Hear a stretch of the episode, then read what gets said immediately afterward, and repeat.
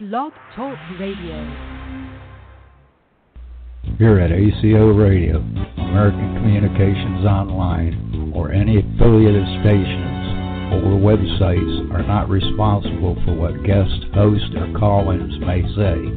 All programming is intended for informational and entertainment purposes only.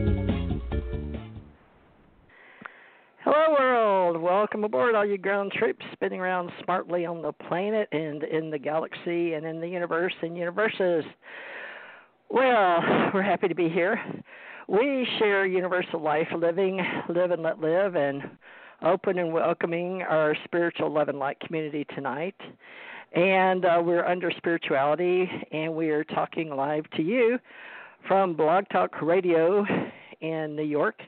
And it's since been purchased by Vox and working with Spreaker. I think they own Vox, Spreaker, and Blog Talk now. But uh, Tommy and I have been with them before when Mr. Levy owned it, and uh, we're still here. So we figure we're going to be here doing our ministry. Our ministry on Sundays is where we started back June 6, 2012. And we have all our archives right here for our Ascension Center organization groups and uh, Facebook social media free free groups that we help and our Love and Light community with uh, Ace Metaphysical Institute and Teresa J. Morris Ministries, our shows with Tommy Hawk's Blood. And Ohana basically just is a loving, caring word from Hawaii meaning family. And uh, my daughter, since she passed, I uh, she knows we had Teresa J. Morris Ministries, but we also had Ascension Center in Hawaii. And uh, it's very important for me to keep her spirit up. And my husband with Ace Folklife Society for cataloging and numbering and naming artwork and helping with that archiving and then my little pet peeve was uh, with uh, UFO Association and Stanton Friedman and Dr. Bruce Maccabee, Jan Aldrich, people like that, and helping them uh, hopefully with archives. But today, today uh, our nonprofit is American Cancer Society, so please notice if you do on Facebook. Today's show we're uh, offering to help because they helped me and my daughter during her sad times uh, with her bone marrow transplant that didn't take and uh, her dying with cancer. So she part she passed March. We were there all day, March fifteenth.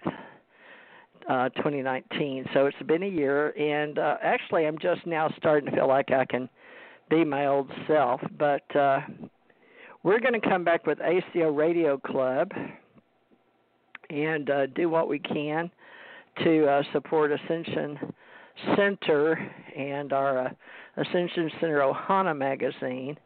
And uh, where my daughter passed was uh, here in uh, Gulf Breeze, Florida. But uh, we'll talk to you about health, body, mind, spirit, sharing awakening awareness with our ACO club on Spreaker. So uh, we're starting all over again, Ascension Center Ohana Psychic Network, and we do uh, readings. Fridays and Saturdays we do stories, folk stories, and uh, artwork. And uh, we've asked uh, other people if they'd like to join us in various groups, including our ACO Invisible College. And uh, Tommy Hawksblood helps me run the Spiritual Center. And I've asked uh, Suzanne Wyman Flynn if she will come on uh, tonight from California again with Rich Flynn of the Ace Folklife Association, and uh, we may get Jack Rutherford Harris on. They may be coming on here in a few minutes, but let me get Tommy going here while they get set up. So, Tommy, I'm going to ask you to introduce yourself. I hope you got a copy with us being Universal Life Ministers out of Modesto, but let me get Tommy going here. Let's see if I can get him on here. Tommy Hawksblood, can you hear me? And let's do a sound check. How are you doing? Take yourself off of mute. I can see his phone number, folks, so we'll get him fixed here in a minute. But Tommy, you are live in the showroom, uh, but I still can't hear you, Tommy. Um, Uh, Tommy. okay. Uh, uh, he's he's on here, but I can't get him to uh, come on. Let me. Uh, here, Tommy. I'm gonna uh, play something here. Uh, you call me.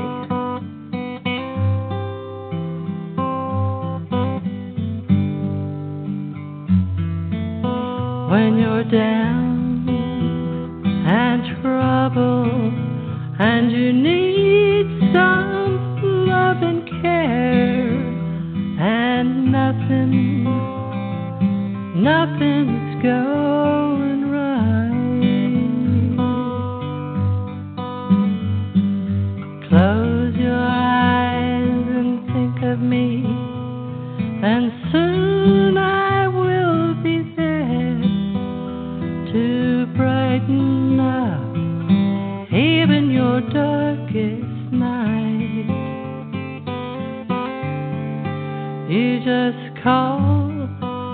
out my name, and you know wherever I am, I'll come running to see you again.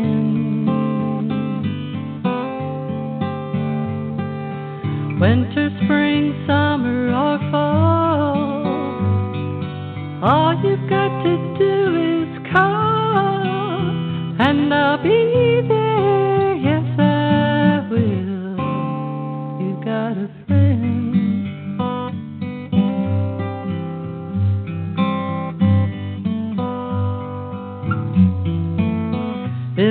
sky above you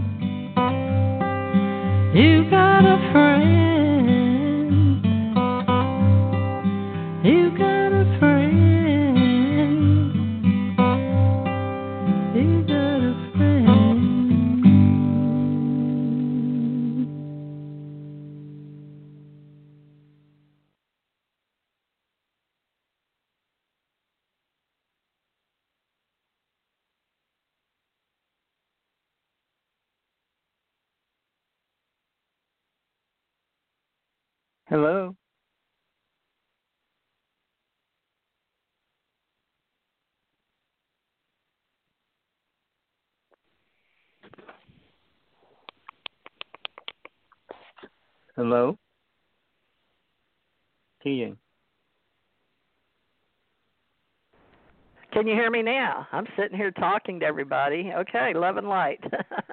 Hi, Tommy. I can hear can you hear you. now. Yeah, I had Okay, to turn my now, computer What'd you do? completely off. I had to. I don't know. Uh, I guess I had so much synced on between my television and my uh three cell phones and my computers. Uh you know, I have three of everything, but I don't know because Suzanne still doesn't show up. It says I missed her on Skype. She's not answering her phone. I know we talked to her 2 or 3 hours ago.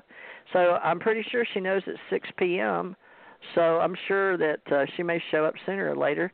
So uh, go ahead and introduce yourself, and we're going to do our Ascension Center Ohana. And I put it out there for people on LinkedIn and Facebook and Pinterest and oh my gosh, tweet so people would know. And the call in is three four seven nine four five seven two zero seven. But Tommy, you've been with us. This is on a Sunday. We started on a Sunday. So first, go ahead and introduce yourself. And you're calling from the Big Island. Uh, I don't know the name of your city. Is it Pahoa? But tell people about yourself, please, and we'll get started. Hello, everybody. Tommy Hawksblood here. Uh, I'm in Pahoa on the Big Island of Hawaii. Um, I've been doing a show with TJ for a pretty long time. Uh, we have a lot of things to get into today. Uh, we're going to try to keep Sunday, which I usually come in on, is try to keep it spiritual uh, and try to keep it a little bit more uplifting. Uh, what's going on with facts and details and anything that could help you move along in your path. Uh, I've been working in so many different fields of my life. I'm on my fifth book right now. Uh, my email address is hawksblood1aol.com. I have been using uh, Skype for a pretty long time. I got we use Streamlog, which we might switch over and do some shows on there as well. Uh, trying to get ACO HANA going, trying to get all the different sites connected to get these people organized and put them all together so that we have a decent show and they have something to come into. So for me, it's been a- pleasure working with TJ on and off. Uh, can't say we did it every week, but we did it a lot of time uh, over the past many years. So we have uh, a site where you can go into to, to read about uh, the programs that TJ does. Uh, we have a couple phone numbers. Uh, so it's easy to get in touch with us, especially TJ. She has two numbers. Uh, you can always get her online, get me online as well. Uh, so I've been involved with UFOs, spiritual quest, uh, Bigfoot, aliens, you name it. Uh, so I can deal with pretty much any kind of a question that you have. I'm not. I don't claim to be a psychic healer. Uh, even though I did work in that field, I don't claim to be a psychic. I don't try to do readings for people. Uh, I can, but I don't make a I make it a living thing to do. Uh, I'm more concerned about writing, which I'm on my fifth book. Uh, it's just about done. I just got to get it edited. Uh, so, yeah, I've been on, on on the internet for a pretty long time. I do a couple shows a week. I can. I do one with Tina Bird. Uh, we talk about UFOs and aliens because she's been abducted half of her life, and we keep it more set to that. But today we're going to try to keep it more focused uh, on spiritual truth and what's what's going on in that. Uh, I know lots of people have their ideas of what's truth and what's what's spiritual, what what it means. Uh, I can only tell you what I mean, what I understand it to be, and my actual experiences within it. Uh, everybody has their own experiences, but I always say this: How important is it to you, and how important is it to the world? Uh, and we each have our own judgment of that by what we do and what we create in our reality. So, uh, with that, I'll give back to TJ. Well, thank you. I hope uh, we have enough material today. Uh, after this many years, all they have to do is go back and listen to our shows. Folks, we've got a, a lot of archives on TJ MRCT Radio since 2012, and uh, we started on a Sunday, so this is our regular day. And uh, Tommy has gone to a few events, and uh, I've been to Mid South Con in 2016, and then the uh, Mars conference in 2017 in Mobile, Alabama. So one was in Memphis, Tennessee, and one was in Mobile, Alabama. But that's the only two I've done since uh, we've started here. Oh wait, I did the Pyramid conference or helped Marta Thomas 2016 too, so three. But uh, Tommy uh, has done at least three. Uh, a couple I think with uh, uh, not Alejandro but uh, Javier and Lorian and Brett Luter I think and Janet Kira Lessin up in uh, around Sacramento, and so uh, we have Geraldine Orozco that's uh, joining us from the uh, Bay Area. She came on Friday night, and uh, Janet introduced us because she'd been to the Stargate to the Cosmos, and that's what Tommy uh, ben, Bengal is. is sim, how do you say your your uh, partner's name? Partner's name? Uh, Namgal, isn't it? Yeah, so she mm-hmm. may be joining us. She's got at least one show, probably two or three that she's participated in, but we want to have a good way that you can contact Tommy year round in Hawaii and uh, I'll try to make sure that you've got his page. Now we have ACIR Radio, TJ Morris Radio, of course here on Blog Talk Radio is TJ Morris ET Radio, and now we've got the ACO Radio Club we're marketing and uh, we have all that together on uh, Spreaker as well. And we're really looking forward to helping people with their art and their books, like we've been doing for eight years, and uh, helping everybody with our love and light community and how we can all work together. And so Sundays uh, used to be with Janet Kira Lessin, but now they're with Thomas Hawksblood and Suzanne Wyman that's been helping me on my psychic readings. Well, Tommy and I have been talking for a long time about doing uh various I know a lot of people don't understand ascension and everybody's trying to teach it these days, but a lot of it comes from the uh the word ascension and we've discussed that along with Bill M. Tracer and uh, with all the ancient world religions. A lot of our fans listen to the History Channel, and uh, you know we're mixing and blending the uh, spirit science and spiritual mysteries, and uh, I don't know what else you want to call it really, but uh, I grew up as a white Anglo-Saxon Protestant Christian and was born in Monroe, Louisiana. And uh, I all I knew was to go on church to go to church on Sundays because that's what you did. So uh, that was what I was raised in, and you know, I, I now I hear that your religion is not so much going to church anymore, but whether you have a culture and a spiritual belief. But we grow into various world religions, and I went from uh, going Methodist, being sprinkled as a baby into the Christian church, and a Baptist, Trinity Baptist, Bethel Baptist, and uh, then I was a member in uh, of the Latter Day Saint. Um, May 12, 1972, out in Alvin, Texas. I was living in Pasadena, Texas, 10201 Telephone Road Apartments, I think, in Houston. And then from there, uh, Latter Day Saints I stayed a member of that all the way up till moving through the university in Birmingham, Alabama, and then went to the temple. And after going to the temple in Washington D.C., I saw a lot of different things in world religions that were seemed to be all combined with the Masonic lodges. So I started looking at all world religions, and that really made me understand that there were world religions before the Bible. So uh, the deluge had a lot to do with the uh, flood and things that happened in many languages that were formed and, and listed uh, after the, the deluge. So some of it, apparently, even though the world was covered, uh, we can say it was guided, divine guided, that some languages, because most things were oral, back then. A lot of people didn't read and write, but apparently they did learn various languages, some older than Sumerian text we're learning now.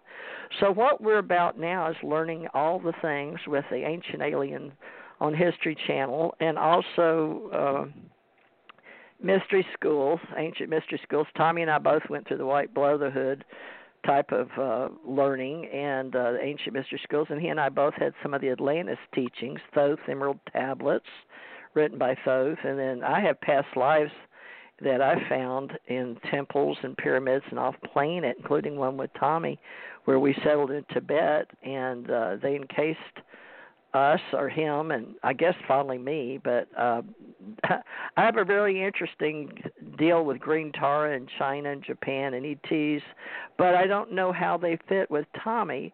So this has been really curious because we haven't really gotten into our past lives. But growing up, I didn't believe so much or wasn't taught about anything past life. We were only taught you're born, you live, and you die. Okay, that's it. That's in the story. And if you're lucky and you did, you know, didn't go to hell, if you lived eh, like you're supposed to as a Christian, that you could ascend. But now my daughter, when we buried her a year ago, she wanted buried in white clothes, and she followed the Christian belief, but she went through a Jewish tradition, and then the Kabbalah with me, and she believed in the Old Testament and New Testament. She had believed really much in a lot of the books and really was good scholar and helped a lot of poor people, a lot of the street people, and she'd bring them in no matter where she lived in Tennessee or Mississippi or, or Arizona or here in Florida.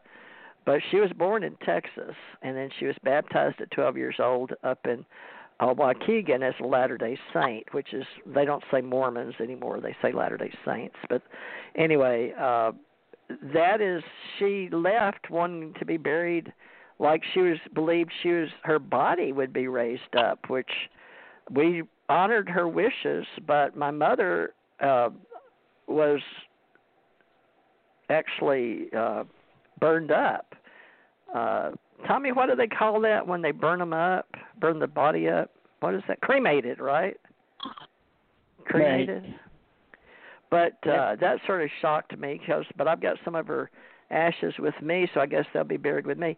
But I still don't understand when we say we're the Ascension Center organization, and Gigi, you know, knew that I had the the logos because she helped me design them metaphysically because we were metaphysicians in 84 and she was 16 and she knew I had tarot cards. So I was blending all my metaphysical spiritual monk I have a past life as a monk, you know, where we said, Lord Jesus Christ, Son of God, have mercy on me, a sinner.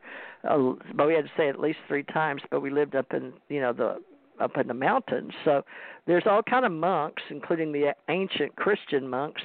But Tommy, I don't know if you want to discuss past lives, but the Tibetan and Atlantic lives, Atlantis lives, and then your ancient. I wanted you to discuss dimensions and planes the way you understand them, but you and I were talking before the show with Suzanne, but you know, you you mentioned you weren't necessarily Eckankar, and I, uh, you know, I, that you don't really say you're Christian anymore. But, you know, I've thought anybody that believed and accepted Christ as their Lord and Savior, they could go through this world planet and go into the next realm or portal by being with Him as an extraterrestrial in space, like He is the Son of God. Now, is that not what you believe? Is that not? I mean, because you said you had a past life during that reality, but I know we're going to freak people out today. So, family, just get ready. We are Universal Life Ministers, and we believe in the universal source. but he and I have for eight years talked religion and world religions and ancient lives and uh, past lives and Buddha and Zen and Eckankar and LDS and Methodist and ancient. So Tommy, uh, Suzanne hasn't shown up tonight. I hope we didn't upset her. I hope she shows up. But until then, I'll let you know. Maybe she'll only come on the last hour. But give me 30 minutes. Tell us okay. how you, uh, the past lives in the planes in dimensions we never cover. Uh, I'm going to so mute. Basically, all right. Don't think uh, I'm not here. I'm just started- muting. Okay. My life started with. uh I guess it started when I was about six years old. My life really started taking a complete change, in the life I was living normally. Uh, I'm not going to go into the details. It had to do with uh, an abduction, not, uh, an almost an abduction of my brother, which I stopped. Uh, then I met with the deity uh, and studied with the deity for for five years. While I was little, and I didn't even know who it was. Uh, then I started searching religions. I was a I was a Protestant, uh, but when I was 14, I was allowed to go to the minister and ask him three questions, which he couldn't answer, and I decided I didn't want to be a Christian anymore either. So I started searching. I went to about 14 religions. None of them could answer anything I wanted about God. Each one I spent time trying to follow and see what they were teaching. Uh, a belief is one thing, knowingness is another. I mean, they say you have to have a belief, but you should have a knowingness as well. Uh, not that you might get the knowingness right away. You have a slight belief in something or a full belief in something. Uh, it's not real until you have the actual experience with it. So for me, uh, I studied a religion called Eckankar. I was in it for years, but I learned something really important that no other religion taught me, and that was how to leave my body. Through that experience, I learned everything that I know now.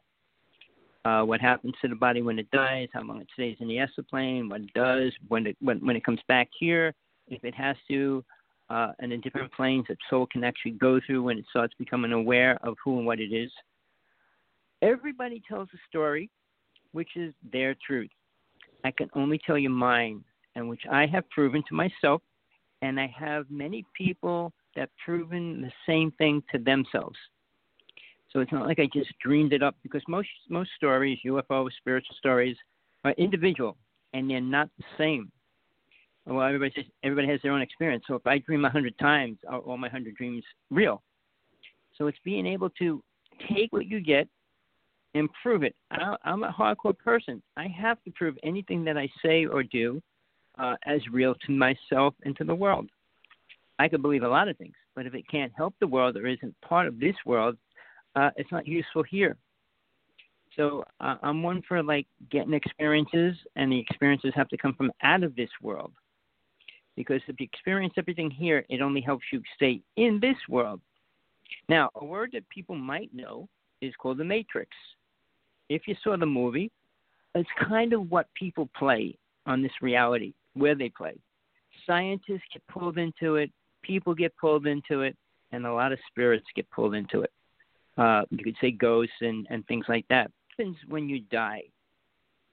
People don't like the word karma. Buddhism uses the word a lot, but it means what you create, good and bad, creates the way you're going to travel no matter what. When you die, when you reincarnate, if you reincarnate, where you go, what you do, and what you're reincarnating into. A lot of people don't believe in that. A lot of people just say, I can come back as what I want, I can go where I want, uh, it's free will, it's free this. You can believe anything you want, but most people do not have any awareness of their past lives. It's starting to become a little more active. Souls are becoming a little bit more aware of their past lives. But it, you have to look at it this way, which I do. If you had a past life experience and remember it, it can only help you, good or bad. So they say if you stuck your hand in a fire in 10 lifetimes, and you remember that in this lifetime, you wouldn't stick your hand back in the fire.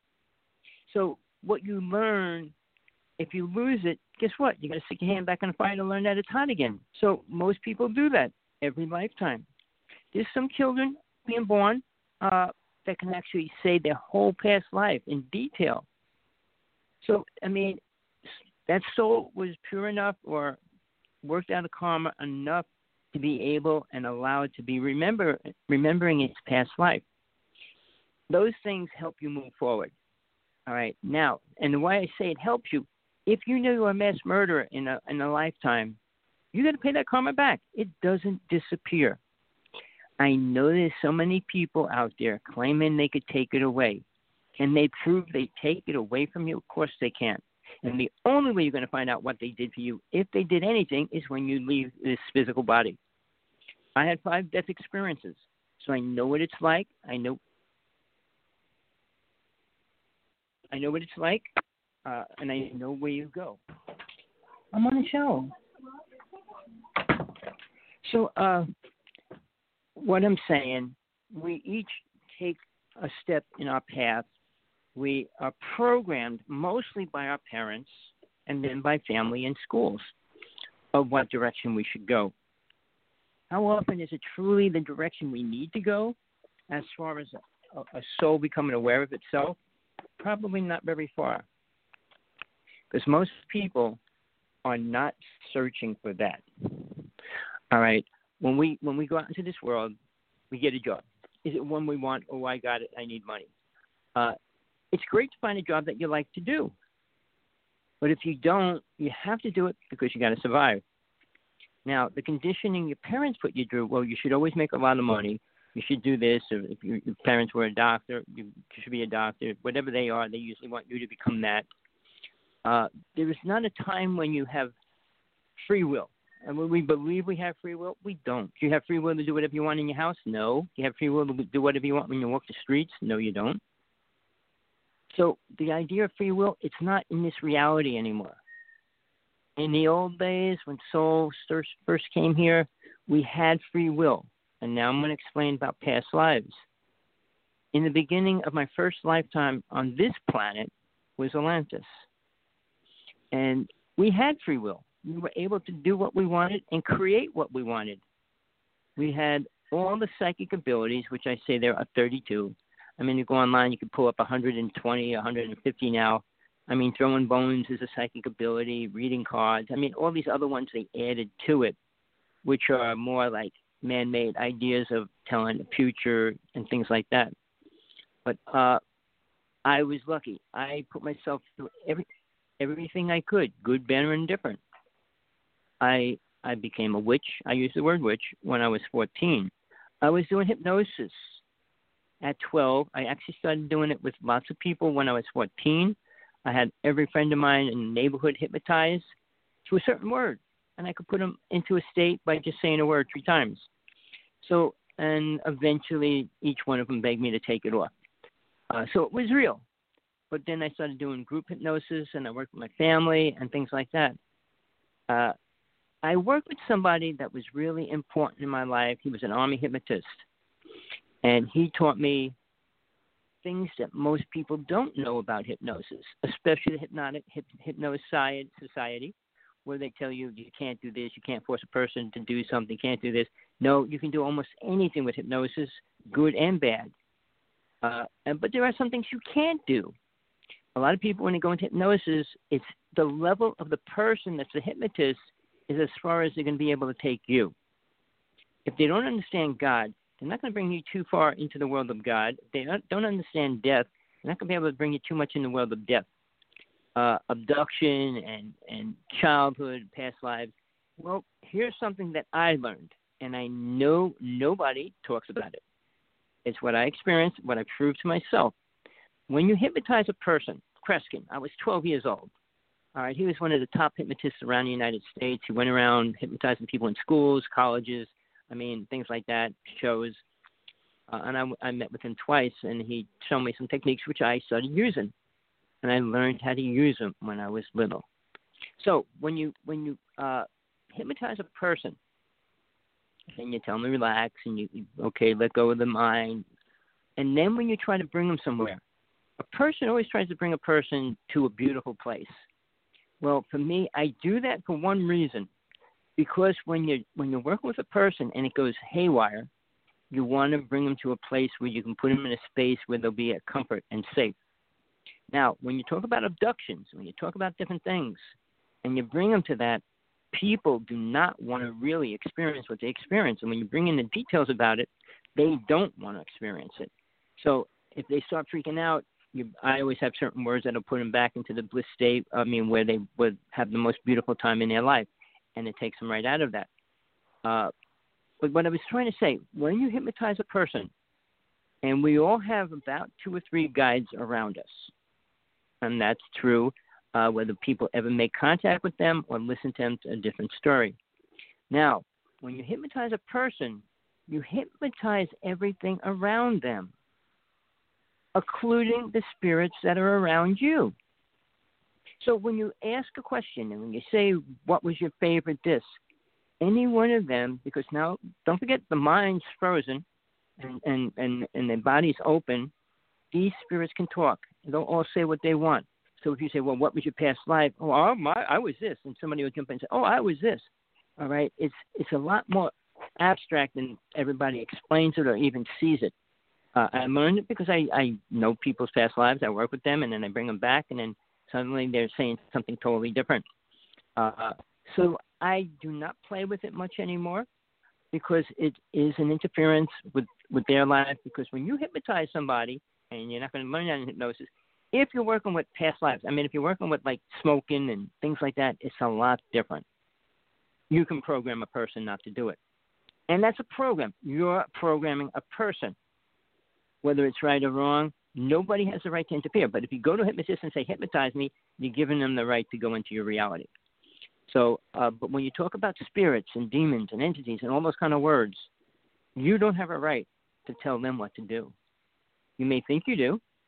Uh, well, I'm going to exorcise a, a demon out of this person. Well, that person has to allow it and want it. Because if they don't, it, you'll never be able to get rid of the spirit. Uh, so I dabbled in everything. I did I did exorcisms. I did ghost busting for years. I worked one of the top mediums in the United States in the uh, late 60s, uh, the end of the 60s, uh, for years. And we did a lot of ghost busting for about maybe three or four years as well. Uh, I became a witch and I was working with psychic abilities. I learned most of them. And I learned something that people do not understand. The word spiritual, which I always love to talk about, very few people want to talk about it. Well, I'm spiritual. What does that mean to you? Everybody has their limited idea of what it means. Well, I'm spiritual. Why? Well, I talk to God or I send unconditional love to the world. And that makes you spiritual? So, and this is going to be something you might want to hear, might not want to hear. Close your ears, don't listen, but I'm going to tell you anyway. When you say, okay, I'm spiritual, what does it mean? Well, it doesn't mean anything unless you're spiritual. And when you say it, you know what it means. And psychic abilities are not what it means. Just because you have psychic abilities doesn't mean you're spiritual. Satan has a lot of abilities of programming and, and brainwashing people and all that. So when we talk about one of the most highest entities out there in this realm, uh, are they spiritual? No, they're not. And now the whole idea with aliens coming down and stuff. I we're not going to try to get into that too much today, but they do uh, program people. Uh, they put chips in people. They program their mind.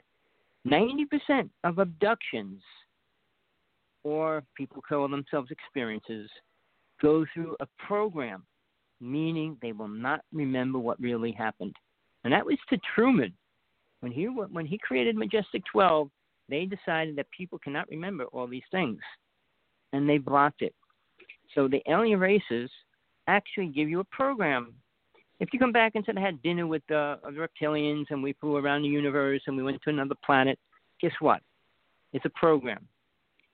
Aliens in general, especially the ones that are here, have an agenda. Is it a, a religious agenda? Of course not. Most races do not have feelings and emotions like we do, so they really don't care. When they operate on people, when they take things out of a person, they don't care. And sometimes the person's not even immobile to the pain. They can't move, but they still feel the pain. Uh, you'd think with their technology they would care, but they don't have that same feelings and emotions, so they're not going to block the pain. Uh, most of the famous people that talk about their abduction and did movies and everything, they still don't know what really happened. Uh, give me a week when I do hypnosis with them, I would get to it. But hip, people that work with hypnosis, when they think they know everything, and they don't know anything about hypnotizing the spirits around. If an alien's around them, I could hypnotize them as well, and I would. Uh, and you could get them to talk through the body as well. So it's it's much more abstract and a wider view than what people say. The army hypnotist I work with was in the army teaching and showing how you can make a person do anything you want through hypnosis. And society says, oh, you can't. Well, it's called reprogramming the subconscious mind person looks at somebody, tell them when you look at your brother, you're going to see who he really is, and that's Lucifer, or or this devil, or a demon. And he's playing, he's stealing your your brother's body. You have to kill him. You condition a person, and they believe that. So it's it's not like you you can't make them do some. You can't say you want to kill your brother. No, you don't make them do something that they obviously don't want to do. You change the scenario of what they see and perceive. When I started, when I was 14, I was teaching, uh, hypnotizing my my cousin's teachers and things like that, and I had them playing with rabbits that weren't there and all that kind of stuff. I made them sing when they don't like to sing out in public. uh, and then they started crying when they realized they were singing. I mean, I proved it was real all along the way. That these people weren't making it up, and I wasn't making it up. So there's many things that I work with and prove. So when people say, "Well, you don't know nothing," I say, "Well, you might not know nothing, but I know what I know, and that's all I can say." So as I move forward, when I left uh, Protestant, I became a Catholic for a short period of time. So did Jehovah, Hare Krishna.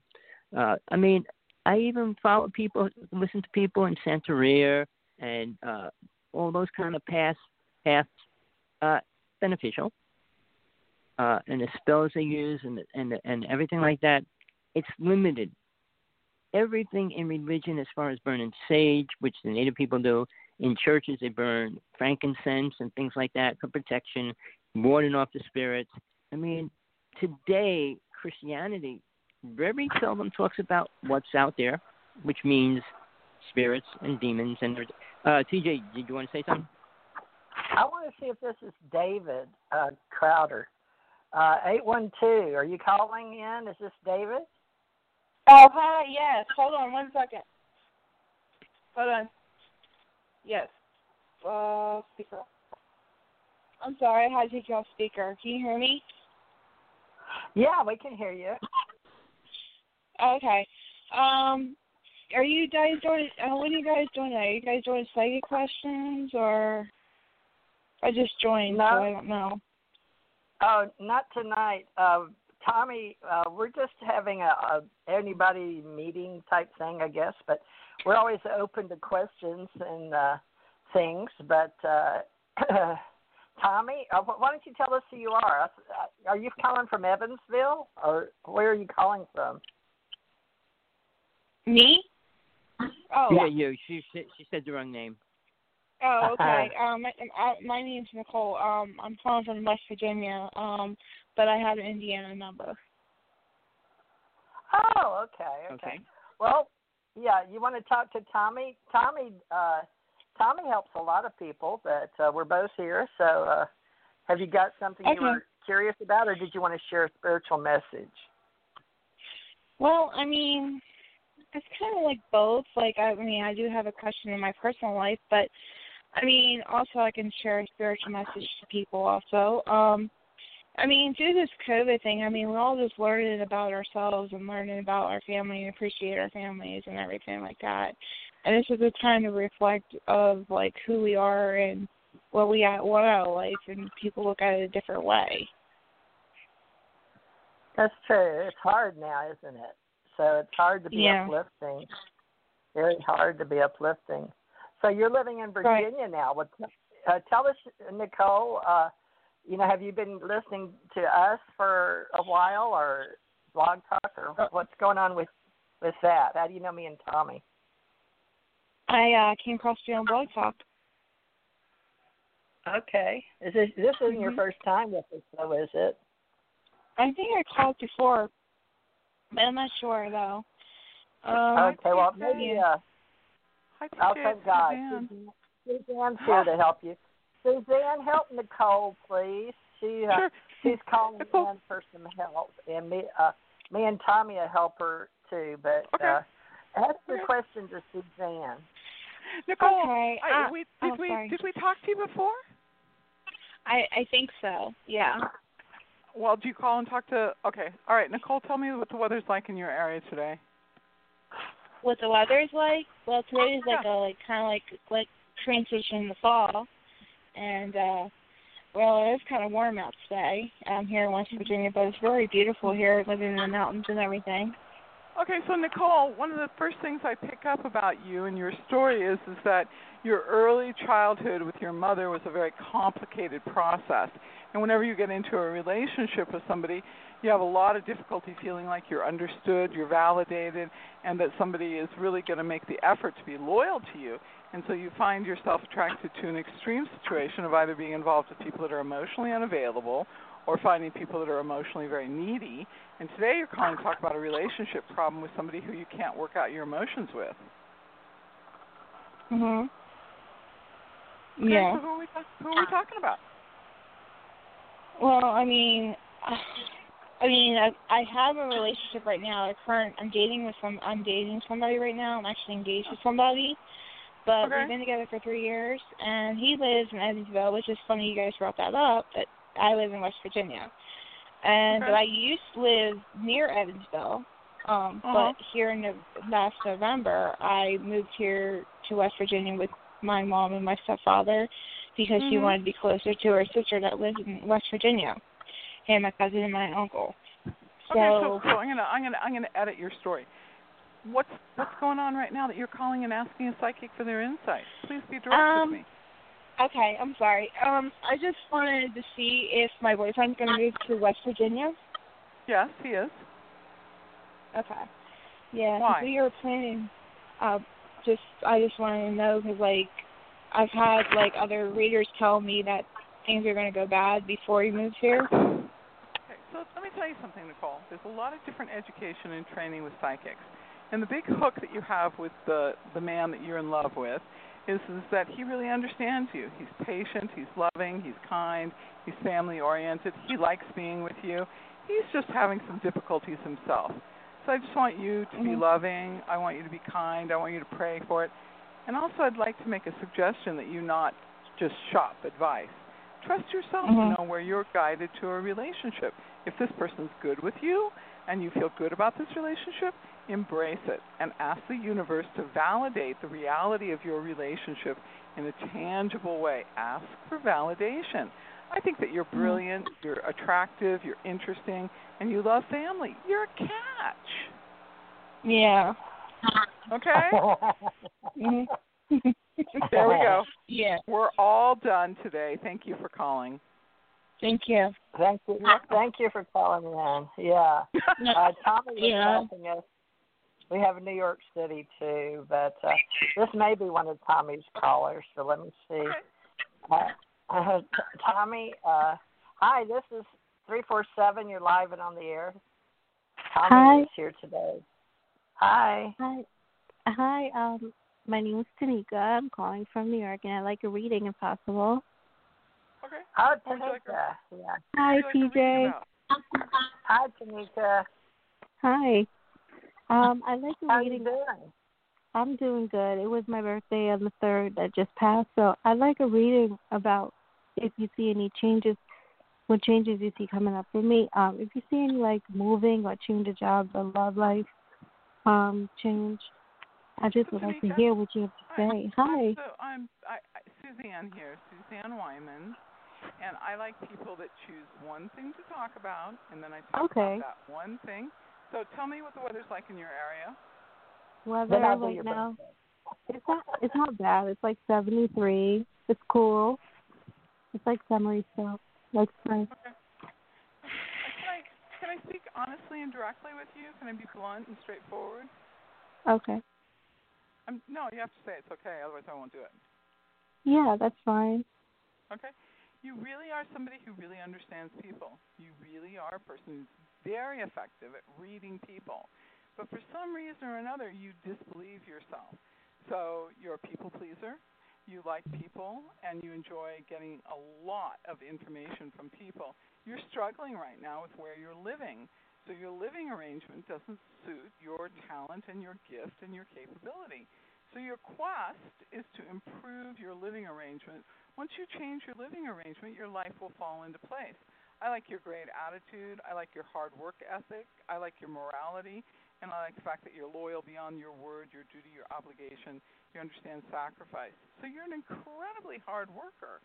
So what's going on with your living situation that has made it like be the dominant topic for me as a psychic? It's not well, my birthday weekend got ruined. I live with my mother and stepfather and my stepfather and his daughter are just she they both are very divisive between me and my mother. They just want Mm. a mother to separate from her biological kids and just be for them. So where I live right now is really not healthy. So you're probably picking up on the extreme unhappiness that I felt this whole weekend. I just locked up in my room the whole weekend, and I mean, I would like. Here's the problem. The problem is is that the mother that chooses a relationship over her own children is a mother who has a real problem with being a good mother. Because a man who really loves a woman would never think of asking a woman to separate herself from her children. But the the men that I see in this situation, it looks like there's some sort of substance involved. I don't know if there's alcohol or drugs or just really really compulsive behavior. But these are not people that your mother should be involved with, much less allowing them to divide her between her children and herself. I mean, a mother's heart goes to her children first if she's healthy. So I think what's happened is is that your mother's become sort of a, an emotionally abused woman who isn't making good decisions, and that breaks my heart to tell you that. But I don't know any other way around it. Um, but I would tell you one thing: stay as far away from these men. Don't answer them. Don't talk to them. Don't listen to them, and don't believe anything they tell you. Um, stay as far away from them as possible. I mean, they are just freeloading off of your mother. I know, and I want to get out of here so bad. I want to move, but it's very expensive where I live Mhm. in the area, and I've been trying to find an apartment, and Mm-hmm. I don't know what to do, how I can get out of here. But I know it's so unhealthy for me living in here. Like nothing. Yeah. I want I'm a gonna- relationship, and Yeah. Get a broom And I- closet and a bowling alley, but get out of there as fast as you can. Um, don't don't stick around there. Get yourself um, get yourself stable, and you're going to have to be available for your mother. But this is not a good scene. These are two men. Yeah. Yeah, go ahead. I'm sorry. No, go, go ahead. ahead, I'll, then I'll, I'll put, Join in. I'll Join in. Up the Go. cards. I pulled up the cards for you, and it shows right now in your present that your uh, ministry is broken. Your church can. Uh, you need to go. Uh, have Have you chosen any discipline as far as uh, prayer, meditation, or Sunday church, or any support groups? Because if you go to one of them, I'm showing it's broken. But if you'll choose one to go ask for assistance, they can help you get where you need to be. So, uh, have you? I know you don't like to put your faith in something outside of your family, but you need to choose. Even the Catholic Church will help, but uh, they help people around here all the time. But so do other churches. You know, when you're breaking away from your family and you need help. But have you sought out a ministry in your area? No, I mean I'm Catholic, but I haven't sought out like any ministry. I believe in God. and I'm, I grew up Catholic. Well, I I sort of got that, but uh, I need you to to get Yeah, them why? to put you in a hotel or something till they help you find some roommates. So You can find roommates while you're working. I'll go ahead. The thing is, is that while you're living in this situation of watching your mother enduring this sort of mistreatment, you're getting more depressed more sad. Yeah. I, I, what I'm concerned about is, is that it's not just about the damage of your mother being so damaged that she doesn't do the right thing to protect her child. It's about the fact that she's, you know, she's living this life. And I'm telling you, you know, nobody wants to go to the Catholic charities and ask for assistance. This is an emergency. This is a, a bad situation. And the quicker you get out of there, you may not like the situation that you end up in, but at least you'll see your way out of it. And getting away from these men that are living in your mother's house and asking her to sacrifice you, it's not good for you. Okay? I just want to see you move out. Okay? Tanika? TJ, I think we lost Tanika. Tanika? Uh, uh, did you ask Rich to show up? Did Rich?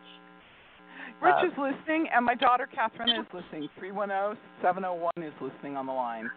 Okay, let's get all you guys introduced in California to Tommy. Tommy's in Hawaii, and uh, I sort of interrupted him and uh, let Hey, a I'm couple sorry, of girls Tommy. sneak in here. But let's. Uh, no, I needed your help on a couple of calls. But let's start Okay. over. Uh, Okay. Tommy has introduced himself on today's show, but if you don't mind, uh, I was Oh, even it want sounds Uncle Jack to help with the folk life today. But go ahead and introduce yourself, and let's let's ask Rich and your daughter because I don't think your daughter's been on a show uh, on, officially. I think this will be the first night. Yeah, that's true. let's- Okay, so it's go down your Suzanne. Okay, so it's Suzanne Wyman uh, Flynn, and I am uh, calling in from Dana Point, California, and I have um, my daughter Katharina listening, and I have my husband Rich Flynn listening. And I have well, Elizabeth. on. Okay, and Elizabeth is one of my dream students, and she's joined me here this evening. Okay, uh, let's see. uh, okay, I've got everybody on. So, uh, Okay. And my phone keeps beeping other people wanting on, but that's okay because I can only I don't know how many. I think we can have ten. I forgot live on the air. Uh, but can uh, can we have Rich? Rich, would you talk and tell people if you're near Uncle Jack too, or uh, tell us about you, Rich? Just give us a background. Hi. TJ. Hi, TJ. Hi. How are you? I'm Good. sitting out here with I'm sitting out here with Jack Rutherford. We're in Dana Point, California. I'm Rich Flynn, richflynn.com, and I have my art teacher and uncle Jack Rutherford sitting here with me. I'll say hi. Hello. Nice to hear from you again. Hi, Uncle Jack. Yeah, we're we're glad glad we made you a director for Ace Folklife, and uh, I want you to say hi to Tommy in Hawaii, Uncle Jack. Uh, Tommy, Okay. I want you to introduce yourself. This is Uncle Jack. He's eighty nine. that's that's just one of my fames, reaching 89. Huh? So- 89. yeah. Yeah, you I'm here. Anyway, so you're in Hawaii? Yeah, I'm in Hawaii. Oh, that must be nice now. Hmm? Uh, You like it? It's different. Uh, basically, I traveled around the United States. I went to a couple of islands. Uh, Hawaii is beautiful in a lot of ways, and it's got its serious problems as well. I mean, the one problem that it solves is getting cold and snow. Uh, we only get snow on top of the mountain, but outside of that, we got uh, some weird sicknesses here and things as well. Oh Uh, we got the rat Yeah. lung disease, which affects people. We got a lot of weird things going on with with chemtrails and stuff. So it's got its problems. So yeah, see, well, But- it always kind of sort of represents paradise to most people. And recently, we went from ha- and the virus just jumped this the past two weeks. We had nobody, and all of a sudden we, we're equal to New York City now. Oh wow. Well, that's a ch- that's a switch. that's a big change. Well, we went from three people to 395 people in one day. Wow. Wow. That's, that's hard Must work. have got They you opened the beaches. testing. Mhm. Uh-oh. That's But, the uh, question. Yeah, sure.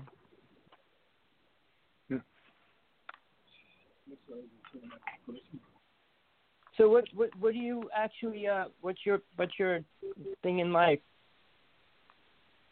What do you do in life? What do I do in life? I just I'm an artist. That's it. Mhm. So that's that's what I do. is I paint, I draw, and, and I run an art school as well in Spain. I have a, I have an art school called Arts in Growth, and so I take a uh, number of students there. What kind of art is your forte? Well, it's it's really not. Uh, there's no fixed thing for it exactly like that. So I'm I'm, I'm rather versatile, and I, I work in all different medias because I like to experiment around, and uh, so uh, I don't follow any particular style. I just you know whatever whatever the uh, the idea is, it has its own way of being expressed, and that's what that's the way I go Oh, about it. I mean, I, I I tried to become an artist, and my thing was animals and nature. I never Hmm. could draw faces right. Well, you you just have to just keep trying. If if you can draw and paint, you can do you can do it with anything. You know, people, whatever. Right. I mean, I was taking classes, and it was abstract Hmm. art, which I never liked. Uh, Hmm, well, But yeah, I, you we each find our niche that makes us. Yeah. No, you, you have to sort of forget about the money thing. You know, you just have to do the work, and then pretty soon something comes along to kind of pick you up. So, money's sort of the last thing on the list, and the the, the more you ignore it, the better it gets. And actually, people people respect you more if you're not painting for money. Right. Uh, But but Jack's currently working on a series that's going to match people's couch. I don't think TJ heard that. No, you didn't hear that. So why Yeah, why why the, Yeah, I was muted. What- That's did you funny. hear that? yeah, I'll put that picture of Blue Christ. Tommy, can you get on Blog Talk Radio on the website and look at his uh, artwork? His picture is up on the blogtalkradio.com forward slash TJ Morris EP Radio. Oh, I great. saw a picture. Uh, Yeah, that, was was really him. That's Uncle Jack. okay. And he did Blue Jesus. All right. Did you see his? Yeah, he's got them all over the world, and uh, he, a lot of them are in Spain. But we're hoping he'll do like we did with Ace Folklife. You know, with my husband, we cataloged them and numbered them, and he sold a whole lot in America and around the world actually. But he had all his numbered, and then we, you know, his uh, his estate's still in Kentucky. That's why I wanted to see who was calling in from Evansville because his family lives up there Hmm. but uh, that's how we got started with the readings by accident. Was but fortunately, as soon as uh, she came on, so did uh, Suzanne to save us because I didn't have my cards out for tonight. Well, uh, Uncle Jack, I want you to know Tommy because Tommy's been helping me hold our art fort down uh, since I left Hawaii. I used to, I was an artist of Hawaii. I might have mentioned that to you. So he's Oh, been yeah. helping us in the Big Island. I don't think he's discovered my art of pogs, but I don't think he- he's been out looking for my work either. So I have to send him out to look for my pogs in Hawaii. Yeah, we gotta we gotta see we gotta see your art, TJ. I haven't seen any of your art. I told you they they took it all and made a lot of money off of it commercially. My Wow. husband, yeah, that was one of my husbands in the government, and uh, he uh, well, other people. So you Uh, keep painting. You do new. Well, I mean, there may be. I had a Jesus portrait. I did a Jesus in. Uh, I don't know what happened to that. Uh, that was in Alabama during the university years, but uh, when I started Assured Confidential Investigative Reports, I did a a Jesus came to me in a gold Pantene, I guess you'd say, Rich. It was Gold really good. canteen. Uh huh, gold and beige light. And so I put it on a like a sixteen by twenty canvas. So But, TJ, what's um, your what? TJ, what's What? your favorite muse- What's your favorite museum in the world that you've been to? The Fav- Louvre. Favorite art museum? The Louvre. Okay, yeah, there you go. Yeah, hard to beat that. Uh, the other one would be in uh, Madrid, Spain. I liked that one, but I don't remember the name of it. Do you, Uncle Jack? Yeah, it was called the Prado. Yeah, the Prada. I saw a lot of the Catholic work in there, right? Yeah, they have what? Well, what do they have at the Prado, Jack? Well, they they've actually it's much more more than just one religious thing in the Prado. It, it covers uh, all all religious leaders, you know, and Velasquez and, and people like that, and Bosch, and uh, so it's it's much more um, much more comprehensive. It's not just uh, it's just not religious people. Actually, the Prado's a fantastic. It's, it's worth a trip. It's really marvelous. Yeah. Later, but they do nothing see it all. But I, I loved there, and then I went to Lisbon. What what was Hmm. in Lisbon, Uncle Jack? Well, you have uh, Guernica is Portugal. in there.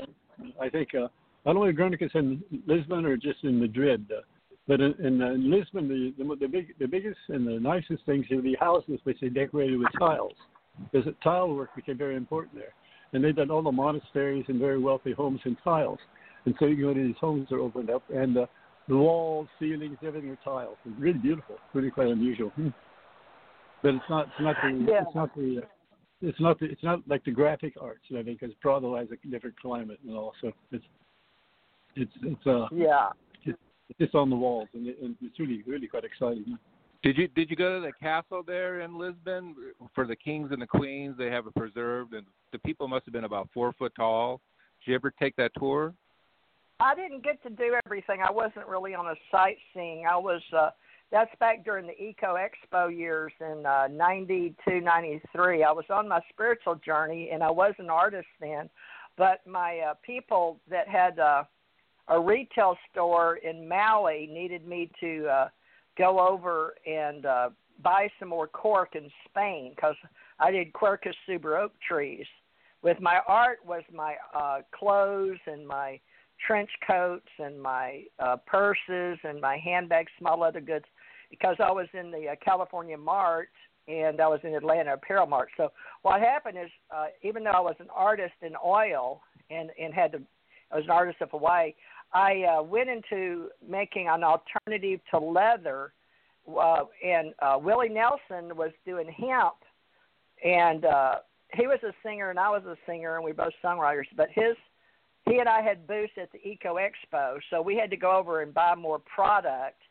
So while I was on a buying trip and negotiating contracts with Spain and Portugal, I uh, snuck over to those museums when they people couldn't work. But I thought it was odd that you know we're used to as Americans working all day, but uh, Jack, they took a lot of siestas. You know, when you're a working girl and you want to come over and work, they sleep like two hours or three hours midday. You you know what I'm talking about? They just stop. Well, yeah, I'm all I'm all for that. That's what I do. I, you take a, a sort of you break the day up, and it sort of starts new things happening. Huh? It's true, you know.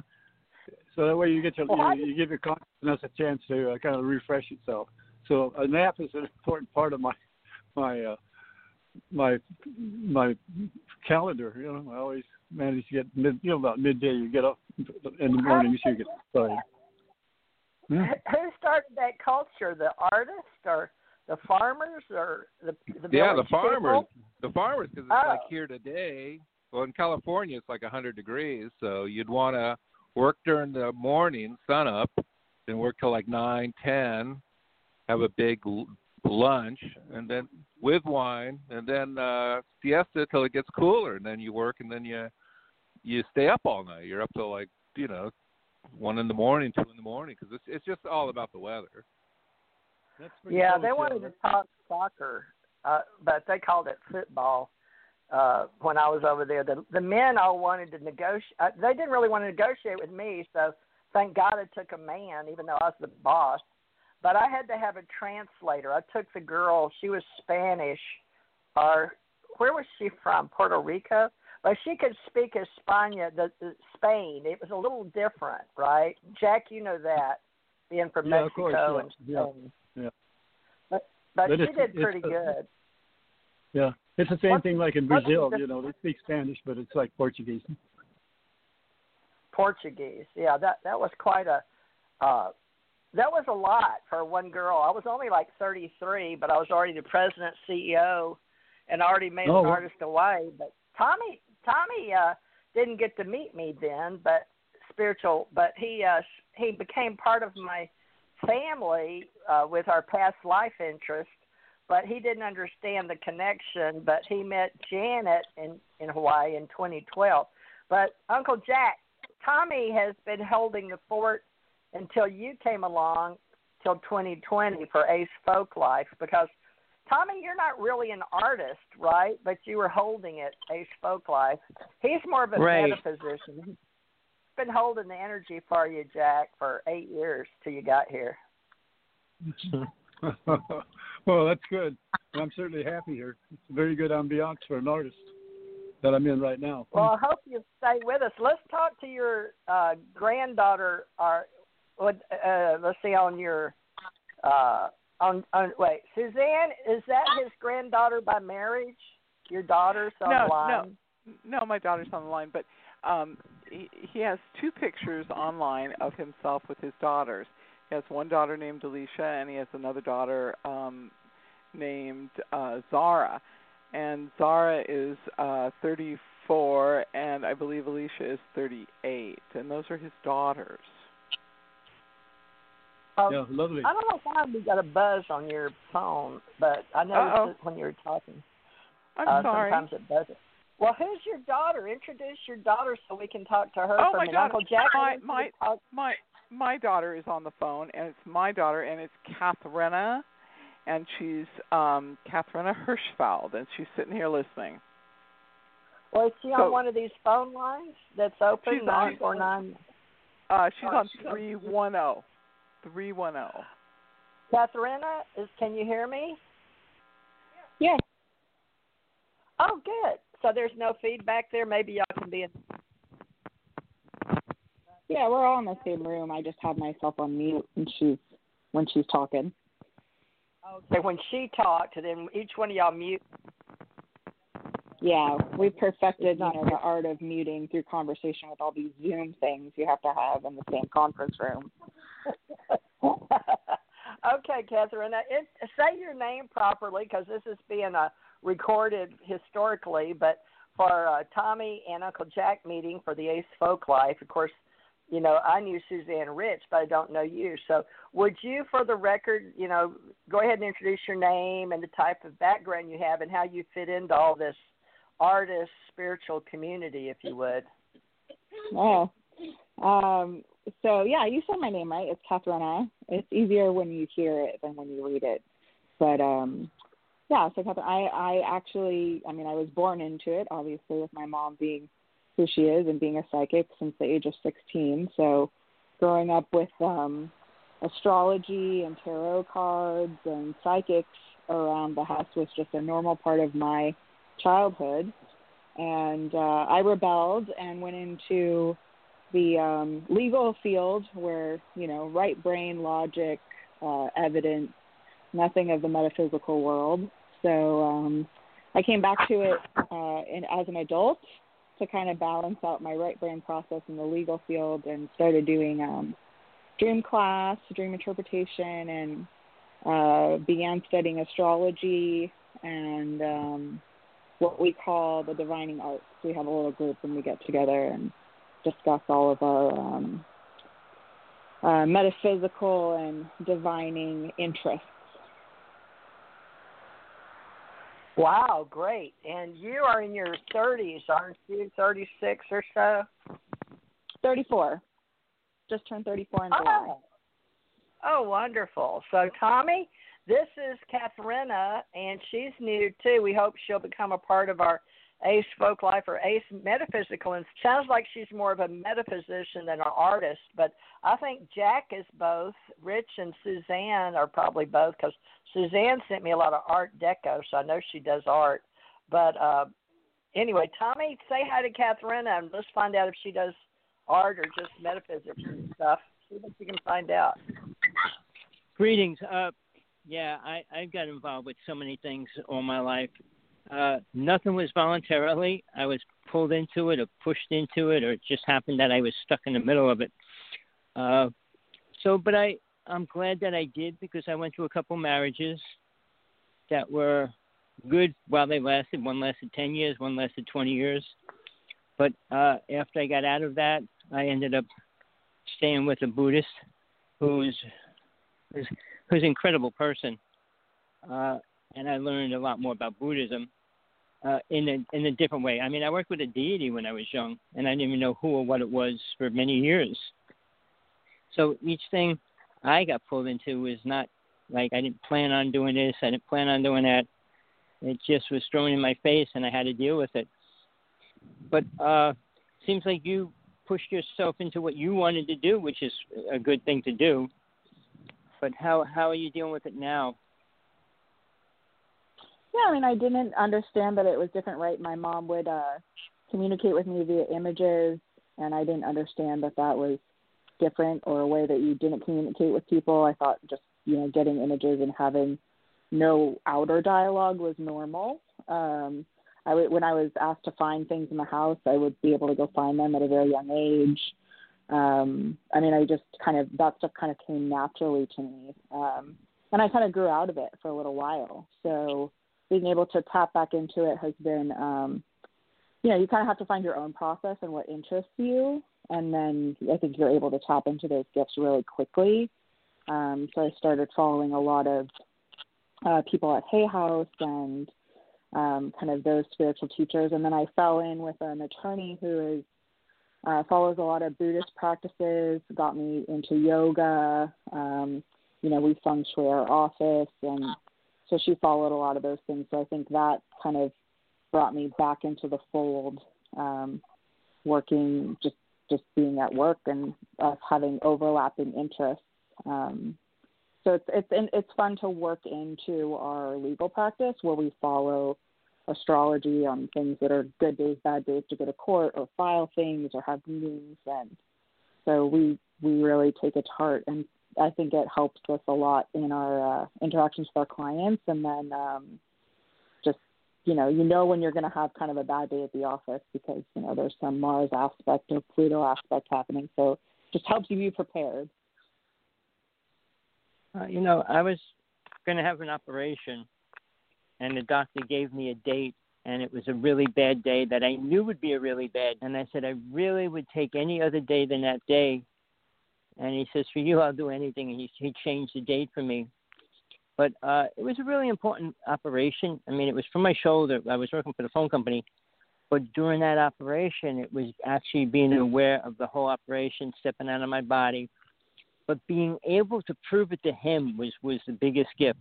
He was one of the top surgeons in New York City. He worked on all the famous people like Catfish Hunter, uh, the people from Cat Cats, and a lot of big sports players. He was a sports doctor, and uh, after the operation, right after the operation, my eyes opened up, and he said, "You can't be awake." I said, "What do you mean I can't be awake? I'm awake." No, you're not. You can't be. I said, "Yes, I am, and I could see you. Go back to sleep." I said, I, I saw the whole operation. He goes, No, you didn't. I go, Yes, I did. I said, He goes, All right, I'll come to your room. And then he came to my room right after the operation. And I told him what went down in the whole operation, and he was blown away. He was 45 at the time. He was, he was a young doctor, but he didn't understand things like that.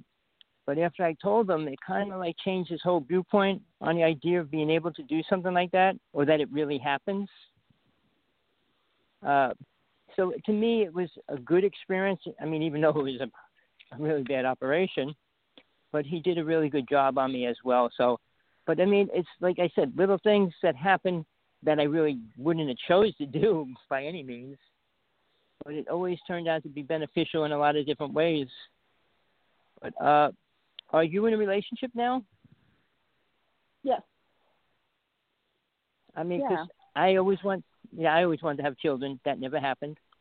I had three wives, and they all gave themselves a miscarriage. So we never had the child. And then I realized I'm not going to have a child in this lifetime, which was fine because then I stayed with my spiritual quest, which led me in a, in a greater direction for that and helped me stay within that. Like I said, if I would have married the first person, which I did, and had a child, I would have been a family man. And that's what I would have been happy doing the rest of my life. But luckily, it all changed. And I started a spiritual quest, which changed my reality. I mean, I had five death experiences. I was empathic for a few years. So all those things just magnified where I was headed. And uh, I'm just kind of glad that it turned out that way. But uh, through my life, it's it's it's hard because everybody thinks when you're spiritual or you become spiritual, everything is rosy. I mean, a lot of people say it is. I look at reality. I said I can't be happy until the world's happy. It's just my viewpoint of life. I can't be walking around smiling when I know a child something's happening to a child. So it's just my perception and the way I live life.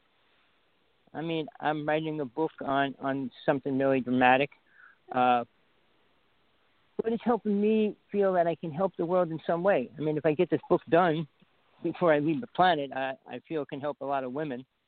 So, uh, yeah, you you when you get spiritual nudges, there's always the option to listen or not to listen. But I mean, the way you were brought up, you could always hear it, whether you followed him or not. It was always your choice, which is really cool. I mean, most people don't get that chance or have that ability.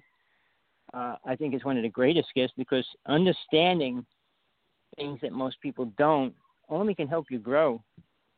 And in this time frame, learning about death, learning about psychic abilities, learning about spirit, energy, and all those things are so critical to soul within itself.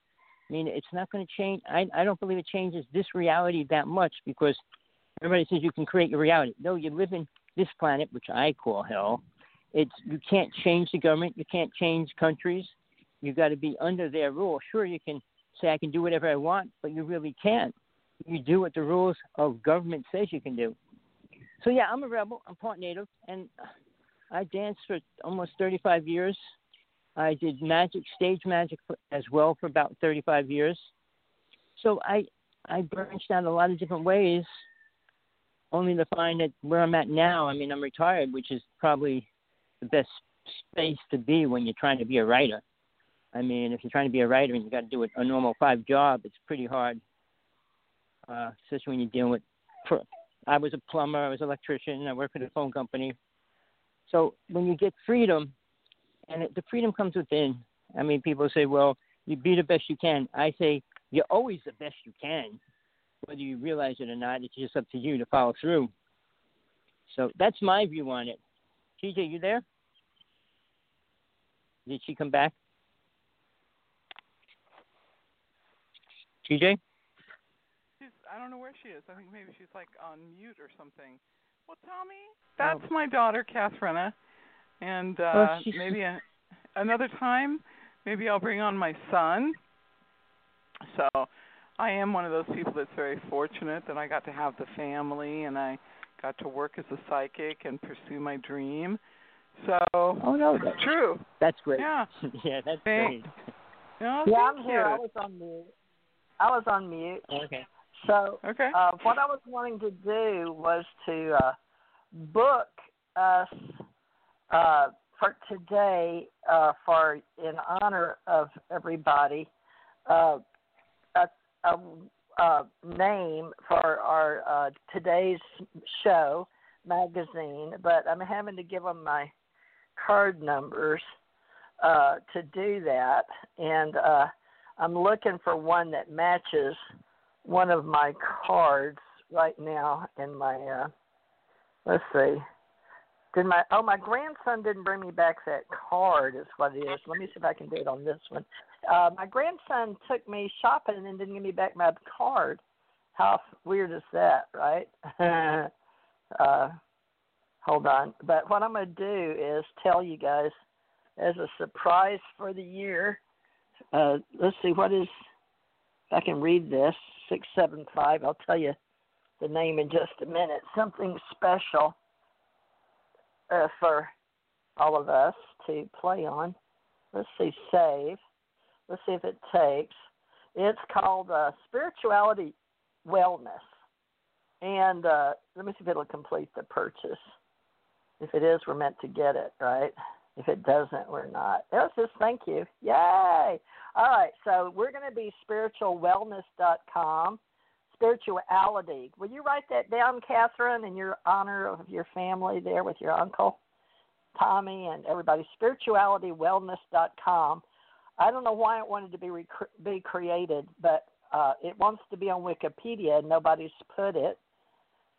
So we can ask for it. So Spirituality Wellness will be our new uh, magazine for today, and we've got Ascension Center uh, Ohana that we have to build. But uh, it just wanted to be done, so I guess we needed more creation of wisdom from the well of wisdom today. So, uh, you know, we should talk about that spirituality. TJ. What was that? Wellness. All right, so we, we need to write that down. That's I got. that's I wrote it down. Created. Yeah. Okay, good. Do you do you have? Is there anybody waiting online that wants to get one last reading? Uh, just one short reading. No, just uh, Tanika. I think is still here. She didn't go away. Tanika, is that you? Yes, it's me. Oh, good for All you, right. Tanika. Good for you. Okay. You made it. Um. Okay. So, all right, that's good. So, um, hmm. So the the spiritual the um TJ the spiritual awareness the ascension um show that you have now talk about how it was created to honor your daughter this is what the whole story is about Well, Ascension Center Ohana and the Love and Light community came together for her growing up without me while I was in the military. Uh, my husband and I divorced in 80, and we separated. Uh, and uh, my kids got really upset because his family had the money. I've I've uh, took my company, uh, left my company, Assured Confidential Investigative Reports, and, and went out to Denver and snow because he had the money and I didn't, and we had tried to stay together. So we remarried for a couple of years for the kids, but uh, financially we just weren't making it. It was when he had left NASA, and I was at the University of Alabama and doing uh, forensics, and I was working at Arthur Murray at night and doing cleaning houses during the day. But we had been used to me all those years at NASA. I was paying the house payments because I did rent. You know, I, I worked for Newton Schwartz, so I always had apartments. You know, from the time I was 16 till uh, you know I stayed pregnant, and then I ran them on uh, Telephone Road Apartments. I ran the daycare center with Sherry Hardesty. So all that became a part of our reality. But by the time uh, I get to Alabama and my husband and I divorce, there it's really deep, folks. Believe me, we tried and tried because he loved me and I loved him, and to his death we were still best friends and we hugged each other. But he died early due to cancer, and then she died of cancer. But what's happened is uh, my husband's and my daughter. It was just really hard. So uh, she and I created uh, the Ascension Center Ohana or Ascension Center organization, really, uh, the logo, but it got taken over when I was up in Kentucky. I don't understand how, but I'd had it since her early 70s and 80s. So uh, we called it the Power of Three, and we made three pedals like a, a I've got different renditions of it. But when I walked, uh, here's the God story for today. Of what Suzanne's asking me is uh, Ascension Center, uh, Ascension Center. I, I put over there in Hawaii, and I I put it before the Catholic Church owned it. So when they uh, saw me, they were in Missouri wanting their Ascension Center magazine up, which they have but uh, I had the logo, and they already had the logo. So I don't know where they got their logo from, but my daughter was sitting in Sacred Heart, and she and I created it before the church had it. So I got called over to Owensboro when I was living in Kentucky, and uh, this this uh, secu- Tommy was on the phone. I told Tommy and, and Janet that they called me and wanted me to come to the studio where I was a recording producer with my music. And so, uh, Tommy, do you remember way back in the beginning in 2012, and they called me? I told you it's sort of spooky. Do you remember the right. spooky time over the logo?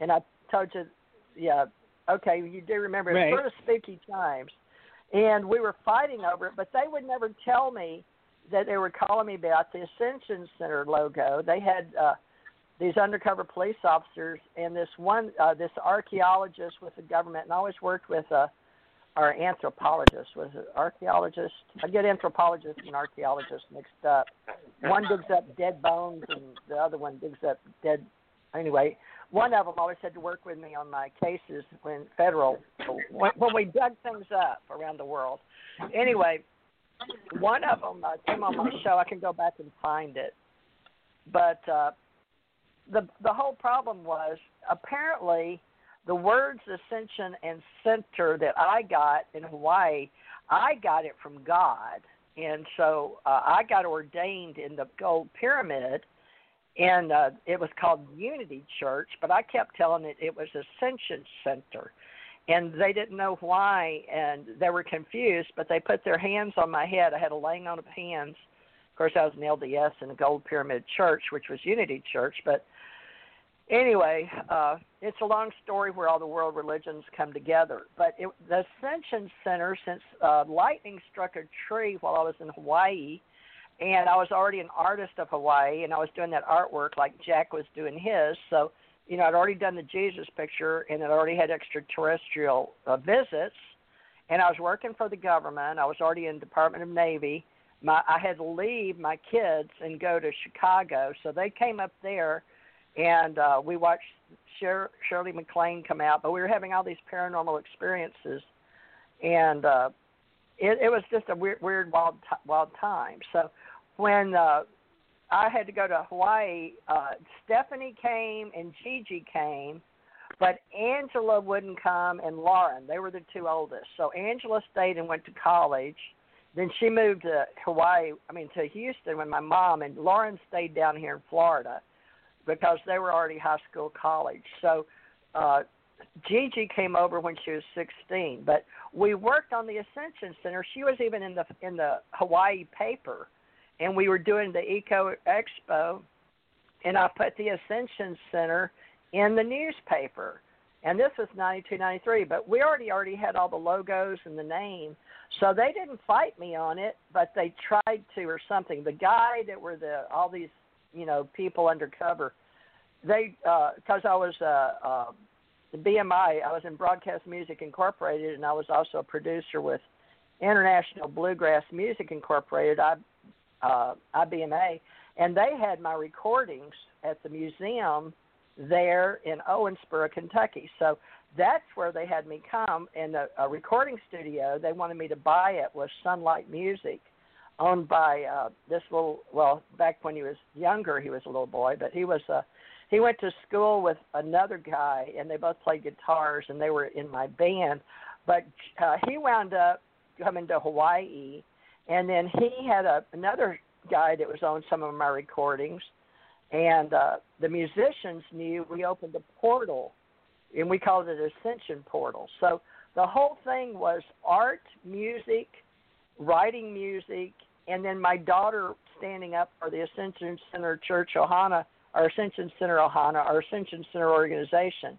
But see, the reason I wanted Janet and Tommy to stay involved with Ascension Center and today Ace Folklife was to help me uh, hold on to the energy in Hawaii for me and my daughter that were there and created, you know, all of the uh, unity with the uh, gold pyramids and God and you know the lightning and hitting the tree and God saying Ascension Center. And it was like a Moses moment, you know, but the only thing I didn't see was a big God, uh, a burning tree. I saw a burning. No, I saw a burning tree. it burned. They had to bring the truck. So, you know, to Tommy, it may not be Moses and the burning bush, but it might as well been. It was, you know, it was very prophetic to me.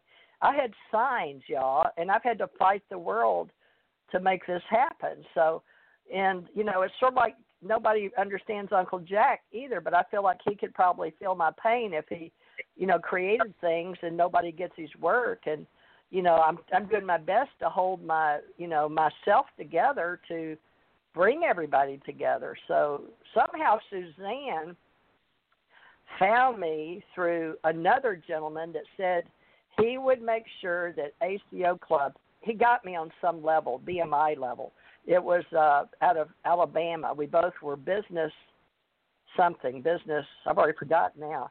But anyway, uh, he and I were in BMI together, uh, and I'm a lifetime member. It's sort of like a Tony Robbins motivation. It was like for entrepreneurs. So, uh, and I can't ever remember his name, but he's in some of our radio shows and on some of our websites.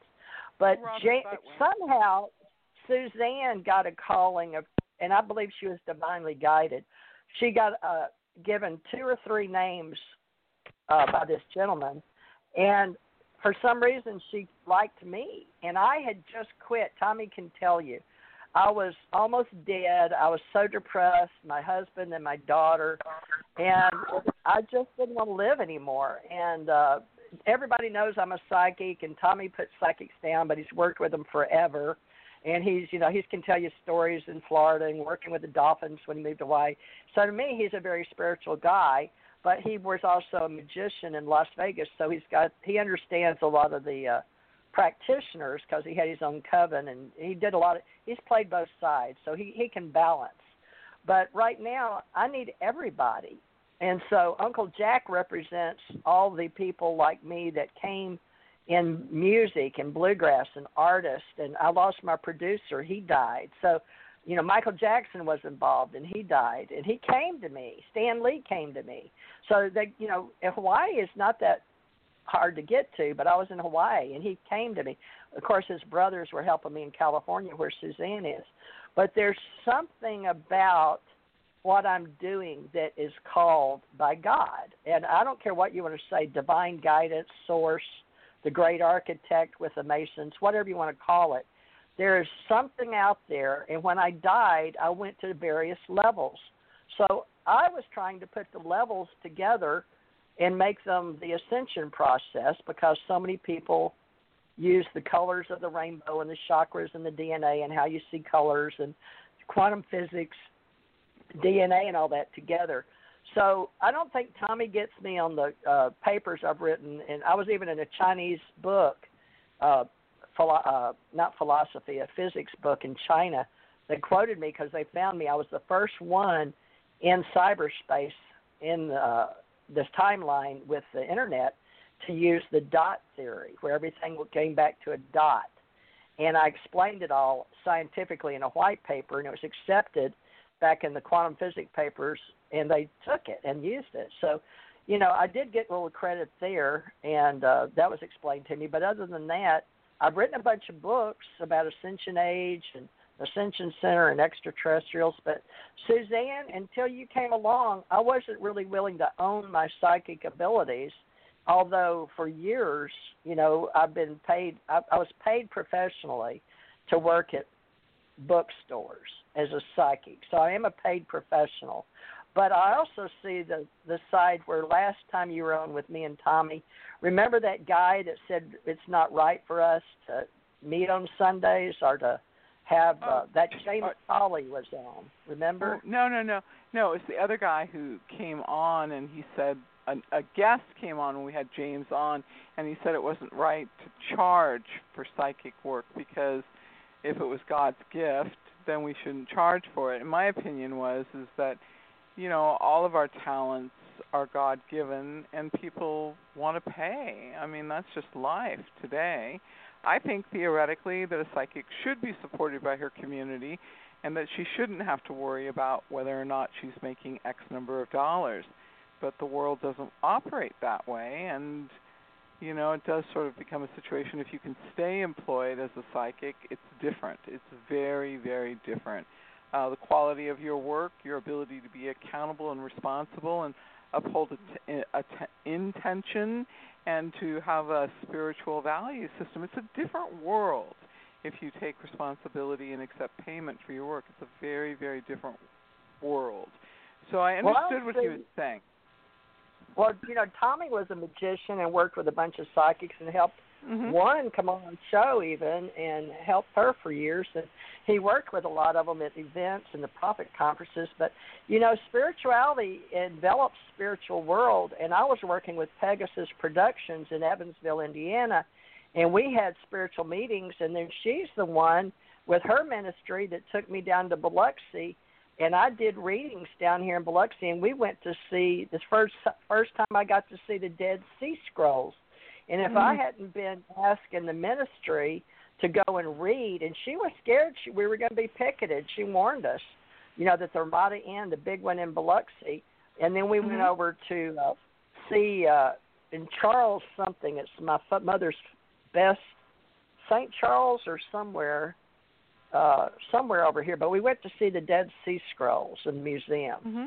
So right. if it hadn't been for my God telling me to do the Ascension Center, and if He hadn't shown me all the magic, and if the extraterrestrials or ETs didn't show me what I did, and the government hadn't, the government paid me, and they paid me to be intelligent and to know things, and they use. I don't care what anybody says they use psychics, okay? And you know, right. Michael Jackson believed in them, and he was very religious. He was raised, I think, Seventh Day Adventist. I think I forgot. Mm. He told me, but I forgot. But uh anyway, and Stan Lee believed I was a superwoman with my ET stories on UFO Digest. You know, mm-hmm. he was looking for people for his show.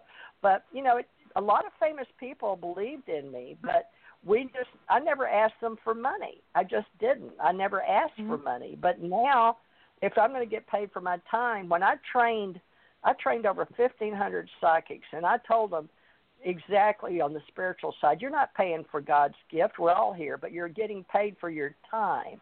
And there's right. nothing against law. If even the uh, in the Bible, we told them, you know, sure, there's things that man twisted around when the Celestine uh, prophets came through, and then we had uh, you know the king, and we only had so many people that were putting together the written word, and you know my husband and I had to go through that and go see that Bible, the Gutenberg Bible, Bible in the in the uh, the prison thing. The bars came down because you weren't supposed to do something, and my husband had to stay like 12 hours or something inside it. But you know we studied the intelligence of how the Bible was created and book by book and all those that didn't make it into the Bible. But a lot of people don't have that logic or intelligence to fall back on. So mm-hmm. I understand how people miss history. So to me, what we're doing tonight is combining all world history, and we know everybody is wanting to rewrite it, and they also have woken up and know that everything's not the way it was intended to be. That only the people that could read and write and really won the wars, you know, with the church and the politicians, they're the ones that got to write what happened. So, with you guys tonight, you're helping me rewrite history, or for the people in their 30s and below, we're going to be the old guys. Mm-hmm. Well, your daughter's here, but she, your daughter can represent with uh, Geraldine. So maybe uh, she'll come on Sunday after next, so we can get some of the young people because uh-huh. the spirit mysteries and the spiritual science people at your daughter's age. See, my daughters are in their late 40s. Well, they're all in, at 50 right now you know, 50, mm-hmm. 49, 50, 51. But we need somebody your daughter's age that can come in and learn from the elders in our right. groups. Yeah, right. Right. So uh, this is their power in the 30s. Well, I hope yeah, I no. that, Suzanne, no, because did. nobody's ever really given me a a platform to talk about it. So I guess that's why you were chosen. You were willing to listen, or God chose you. I know, you He did. Uh, oh, did. Thank they you. did. You know, our our per, our connecting person is a man by the name of Robert Butwin. He's on LinkedIn and he calls himself a professional connector. And I told him I was looking for um, psychics to interview, and he gave me three phone numbers. And Robert Butwin is an amazing connector. If anybody is using their LinkedIn page to promote themselves, go on to LinkedIn and uh, click into Robert, and his last name is spelled B U T W I N, and ask to connect with him. And he'll give you a phone call, and you ask him, Is there anybody I can connect with? And he will connect you with different people. So I believe in the synchronistic value of having that opportunity to connect with people that show up in your life, and I don't believe there's any accidents. I believe it's the universe validating who and what you are. I am sorry you haven't had a platform to talk about your spiritual journey and the religious um, meaning of it because Sunday is really an important day for you. This is what you really do want is the opportunity to talk about the process of, of ascension. So yeah, long overdue, long overdue, TJ, for you to talk about that and the importance of who you are today. And we're all resurrecting ourselves. We're all coming out of the state of the old. We're watching a civilization die. We're being reborn, and this is our chapter rebirth. It is very important. Well, thank you. And Tommy has held the words, uh, but we haven't been able to build anything with him and Janet with the Power of Three for 8 mm-hmm. years. My God! And I mean, I, a lot of it's my fault with my husband's death and dying, and my daughters. But you know, communities right. are built on hope and faith and spirit, and we have a lot of followers. Only and if I charity. come back to TJ Radio. And charity. And then everybody's everybody's got their charity and and yeah. hope and charity. But yeah. you know, if we'll come together and help. Uh oh, somebody fell off. You know, I, I, I got to tell you, I got to put a quick joke in here, TJ, to change the shift the energy a little bit. So when Los Angeles was um, a very new was a very new city. There was a chapter where they had one street was called Hope, one was called Faith, and one was called Charity. It was a common tradition for families to name their three daughters Hope, Faith, and Charity. And um, Faith um, Faith was renamed, and Hope um, wasn't, and Charity was renamed. And so the only city uh, street in Los Angeles that remains today from its original days is Hope and I always think that's interesting because maybe charity would have been better. But anyway, that's, you know, God has a great sense of humor sometimes and presents us with an opportunity to resurrect in the middle of the ashes. And this is this is the story you are telling today is that you've picked yourself up from the ashes, you're resurrecting yourself, and you're going back out there and doing it again on on hope. Right. And I saw uh I was very concerned in Owensboro when the Catholic Church stopped putting the word. They used to advertise on their billboard faith, hope, and charity, and they took it down. No Mhm. more charity, and you know it's considered faith based, but they would say hope. But they all took charity out. It's like all the churches got taken over by the Republicans. Catholic Church, but I was always told that the Jews and the Catholics were Democrats. So Right, right, right. Yeah, I that's don't about true. religions anymore, but uh, you know, a lot of the religions are Republicans. But I hope that our group is welcoming and open to all religions, even the LGBT. My brother, Tommy might not like this, but I want to be open. No, Tommy's open because Bill Tracer was one of our open welcoming, and he was uh, uh, open and welcoming for the LGBTQ too. So uh, my brother was on Oprah Winfrey as you know he was gay and he played Boy George. So uh, Oprah Winfrey knows about my family and you know it's uh, it's interesting. Uh, let me see who this nine one uh oh that went off. It was nine one seven. Was that your uh, husband that fell off? Mm, that's the guy who Was called before and argued with us. No, that was the guy who called before. His um, oh, prefix is nine one seven. Yeah. Okay. so- Well, uh, Catherine, Katharina, would you, uh, Katharina, would Katharina, you, you got it maybe perfect. Come, Got it which one, perfect. Katharina? Katharina. Okay. Okay. Uh, Kath, Katharina, could you maybe come back? We'll give you a break next Sunday, but the Sunday after that to talk with Geraldine. Sure. Uh, What's the topic? She's about your age. Ascension meditation. I don't know if you're into Okay. meditation, but uh, we Sure, just I've had on meditation. Saturday with Janet. But it's not all about that because me and Tommy will be here. But uh, Tommy, get up on your meditation stuff. I don't. Uh, Tommy, what kind of meditation? Me and Tommy used to do uh, meditation on our shows. Uh, just you know, talk up with. Remember Tommy with Deborah? We used to say walk, open up, and you know we'd walk you up through the crown chakra, that kind of stuff. You remember Tommy? Right, that's one. You know, there's many ways. Like I keep telling people, there's thousands of meditations, and you only need one that works. Well, be, get up on it for Geraldine. I, I ask you to listen to Geraldine at least the last hour with me and Suzanne. But uh, Suzanne, I talked to her and she was really sweet. And she's, uh, folks, uh, I'm asking Geraldine uh, back Sunday after next. So let me look at it real quick because Katharina is her age, and they've got a whole different spirit science going on. But let me look at Blog Talk Radio because she's going to be. I've got to go over myself and look outside because I'm on the inside of the studio. But Katharina, uh, well, I can't see it. When the upcoming broadcast, Ascension Center. No, that's tonight. Shoot, I have to go. Hold on. I want to find next. Let's see, Ascension Center, Geraldine. Okay, it's nine twenty, and it's the same time, same station, folks.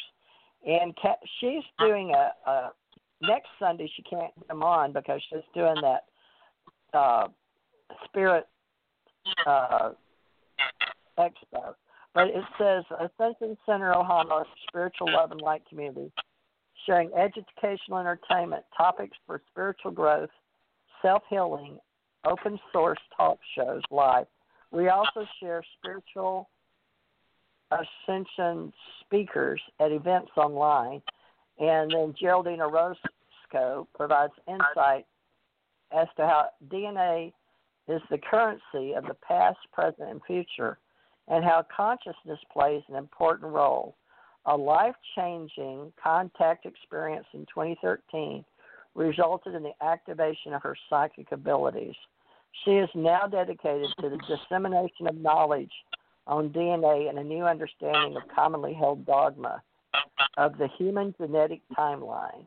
Geraldine is the owner of Bay Area Meditation in San Francisco, which specializes in corporate wellness programs for Silicon Valley tech giants. She facilitates DNA reprogramming as a speaker and radio host, and she's going to be on. Uh, let me see if she sent me that expo. I was looking at it, and the gentleman that does spiritual science, uh, he does really good YouTubes on spirit science. Here it is. You are awesome. Theresa, I see you. I thought it would be appropriate for you to say hello and congratulations. Who said that? Hold on. This must be uh this is you're awesome. Who said that? Let me see who's saying this. Spirit Science. It says Jordan River. So Jordan River started in Team Spirit. So uh that's cool. He's real uh, Spirit Science Central. So he does Spirit Studios. Now, uh, Jordan is a really cool kid. He started uh, after I did, but I really like him. Uh, he's out of Irvine, California. Does anybody know who I'm talking about? Jordan River. Uh, do y'all ever watch those? Uh, maybe Geraldine does because she's young. I mean, uh, Katharina. Katharina, have you seen on YouTube those little comedy spirit science people? Say that again. Have you seen uh, Spirit Science on uh, YouTube?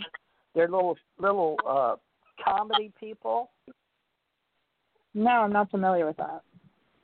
All right. Well, they're real. I mean, I know that you work for attorneys. I used to talk a lot more intelligence when I worked for attorneys. I was actually a paralegal and a bona fide investigator. I really was licensed and everything. But as a legal investigator, I tried to be a lot more intelligent. But in the last 20 years living in Kentucky, I've sort of done myself down. But Spirit Science by Jordan River, he started doing these really cool things he was learning and putting them in little YouTubes. And so uh, let me see if I can find it. But uh, Jordan River, folks, Spirit Science, but he's doing a expo with him, and I need to find it. I told her it's next the 12th and 13th. It was something expo. Let me see. Darn it. It's not in my email. Let me see if I can find it. It's Spirit Science. Spirit Science Complete.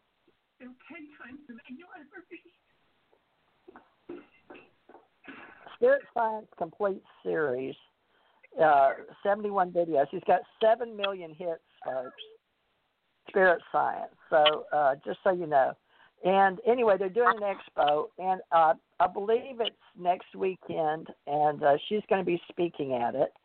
But I didn't put it on here. But uh, just look up Jordan River and Spirit Science, and then uh, Geraldine on Bay Area Meditation and uh, Jordan River and team. So we'll be working with them. They're very uh, cool. They're in California. So Suzanne and uh, Rich and uh, I guess uh, Uncle Jack and maybe Katharina, if we can get Katharina to help us. But uh, these young people have so much more intelligence and energy with wisdom and words, right? So and she also has a real love of um you know learning to use astrology essential oils. She has more technology understanding. Yeah it's really quite fortunate.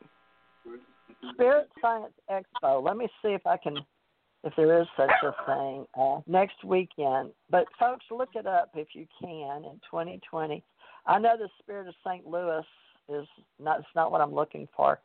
Anyway spirit science let me see spirit science expo uh, may, I don't know who it's through, but uh, just get in touch with Geraldine Orozco, our Bay Area Meditation, and look up. Uh, next weekend is is the is the expo, and then uh, Tommy, what was that Universal one you were talking about? What the universe? I asked you to to share it tonight. You know, it's uh, is it International UFO? Uh, I'll pull it right up. Do we got time yet? All right. Yeah, go ahead and pull it up. All right, because I want I want uh, Suzanne and uh, Rich because they can go and work with us at all these events in California and uh, Arizona. Uh, Tommy. Uh, yeah, well, international. See if I get it. We can do them they're they're just going ahead and charging for workshops online and calling it an expo basically. And then there's Portal to Ascension, with uh, Isaiah.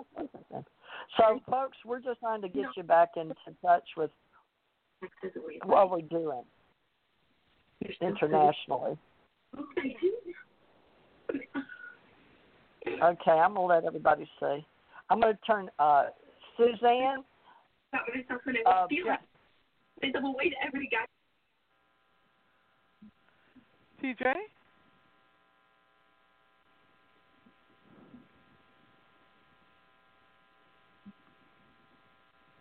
Okay, that, I think that was Oh, the they- background of Tanika. Well, Tanika, Okay. come back. We'll be back here Thursday. Or do you want to do Thursday and let Tanika know, or uh, Yeah, people that want to call in? Thursday. Yeah. Okay. About Friday now. Uh, Friday, I don't know. After the letter I got from Janet, uh, and you got one too. So read that. I don't think, but Friday, I don't know that she's going to schedule with us anymore. So we may just Okay. do Friday uh, shows uh, for uh, uh, ACO. But will you work out the schedule because you can't make the Monday meetings, but today's Sunday. So, uh, but can we? But see if we can talk uh, so we can do more, and definitely Ace Folklife if uh, your daughter wants to help. You know, Yeah. she's always welcome. So let me Thank let Catherine. Catherine stayed, but I think Rick got off, and poor Uncle Jack. Uncle Jack, we'll have y'all on Saturday, and y'all can talk more. Jack and Jack and Jill, Uncle Jack and Rick, right? They can talk more. Tommy on Saturdays, right? They can talk on Saturdays because, and uh, Suzanne, you and I Yeah. can talk on Thursdays and Sundays more, right? Okay. Good. Wait, Very Tommy good. Tommy can talk on Sunday and you can, but folks, we'll get it right. We're all the same, but I do want to do that. Uh, did Katharina write down? Katharina, did you write down spiritual well, spirituality wellness? I know your mother did. Yep, she did. Spiritualitywellness.com. All right, so that's going to be the. Uh, uh, Rick mentioned that he's helping me with the couch picture, so we want to do the Jesus G Clay probably on the front of uh, Katharina's magazine, Spirituality Wellness magazine. Uh, that'll be for the young kids. You think Katharina could live up to helping us edit with her intelligent, logical side? Suzanne's always saying she's not that editor level. But okay. you can All right, monitor TJ. your husband. We'll be Suzanne, back. you We'll be think on. you can help monitor it? We'll we'll work on it. We'll just work on it one piece at a time. But I'll be back on Thursday, and you and I can go back to work doing readings. Uh, Sorry I got in late. I had to eat dinner, and um, as always, TJ, you've made it really wonderful. And uh, I do like the spiritual message. It was good working the show with Tommy, and and it went really well. Thank you for having us, and we'll be back on Thursday, TJ. All right. Well, write down spiritual well, spirituality wellness Wellness.com. Yep, and that will be for Katharina and the young people like Geraldine and all of them that want to work with us. And uh, you you know that you and you, you know that you, me and Tara, uh, Tara have that Ascension Center Ohana magazine with Tommy. Okay. So, uh, uh, but your husband, uh, we don't have the Ace Folklife up, but I was going to use Ericot. But let's talk to Jack and uh, your husband about their magazine. It just goes with the website. We just All right. put articles and pictures. All right. Very Thank good. you. All right. Love and light. Thank you, Katharina. Thank you. Thank I hope I hope you can come back. Well, no, yeah, no promises that you'd have to, but if you're so divinely inspired, we'll love your attention. Thank you. I appreciate that. Well, we appreciate you showing up, especially at your young age. Thank you. Wow, you're the youngest person we've had like on staff. You know, like not a call in. So I'm impressed. Thank you so much. You represent a lot of people out there. You'll anchor a whole new crew. you and Geraldine. Thank you. Thank you, Suzanne, as always, for bringing your family and your daughter. Uh oh, did she fall off?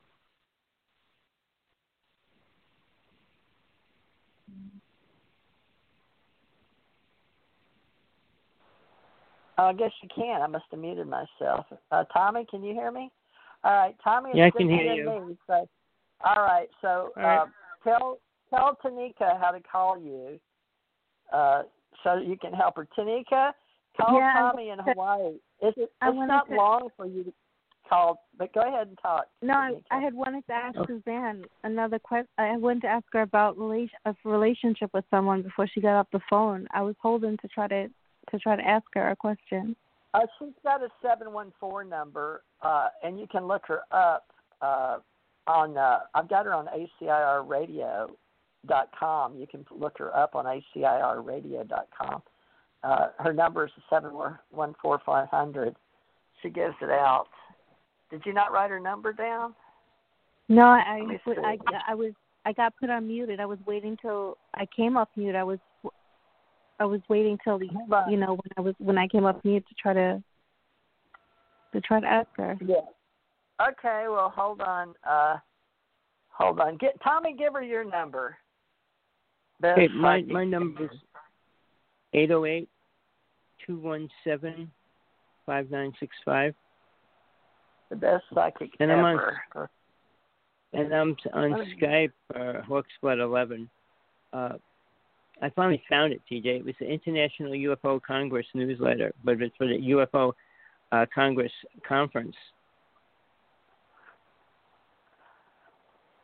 Okay. Well, when is it though, Tommy? Because we're still recording. Oh, okay. Uh, it's I guess it's next weekend. It's four days, but like I said, it's online, uh, and it's it's expensive if you want to go to all the workshops and everything. I think the cheapest ticket you Well- can get is 169. All right. Well, the Spirit Science Expo uh, with Jordan River and Geraldine Roscoe is next weekend too. So we have the Spirit Science and the International UFO Congress. So if they're going to compete on the same weekends, we you know we're telling y'all so y'all can make your own choice.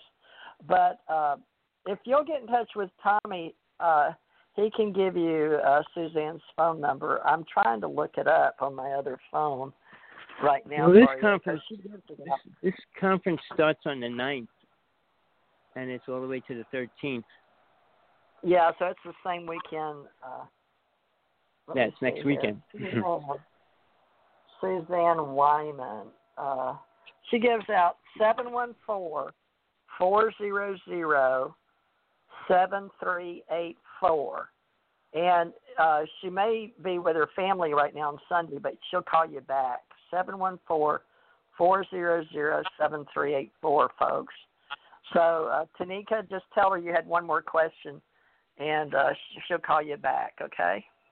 You got it? Did you write it down? Seven one four four zero zero. Um, Seven three eight four. Okay. Did you get it? Seventy three eighty four. Yeah. Seven one four four zero zero seventy three eight four.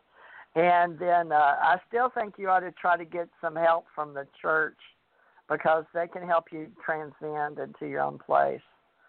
Because times are tough right now. The churches are doing the best they can. And, you know, Tommy and I hope to do things, but even for us, uh, we haven't had our fundraisers. And when we do, uh, you know, we're going to try to help people more, but we just don't have anything even to pay our own, you know, radio bills really. So we're supporting this like philanthropic to help people, and uh, that's why we're trying to get people involved in helping them sell their books and their artwork, because everything's so tight, especially for visual and performing artists, folks. So uh, just try to everybody love and light, and we'll be here for you. We're trying to hold the fort down with everybody, but it's going to get better, folks. It's just the way the world is. We're starting all over again. So I'm happy. It's Sunday. It's September 6th. And Tommy and I are still on the planet. That's he's in Hawaii and I'm in Florida. So he's got as far east, no, as far as west. If you're looking at a map, he's as far west for the United States, and I'm as far east in Florida. So we got everybody covered in the United States, and yet we have friends, Tommy, in New Zealand, in the UK, in Australia, in Canada, all over, the us right here. And we've had them for eight years now. So thank you, Tanika. And we'll be we'll do some readings Thursday night, Tanika. So if you don't get her, she'll. But if you call her, you got her phone number. She'll give you your question. Just tell her you had that one birthday question to ask her. Okay. And we'll be back Thursday. All right, love and light, dear. Okay, Tommy, I guess we're gonna go. Right. So sweet dreams. Okay. And we're gonna we're gonna talk some more next Sunday. All right.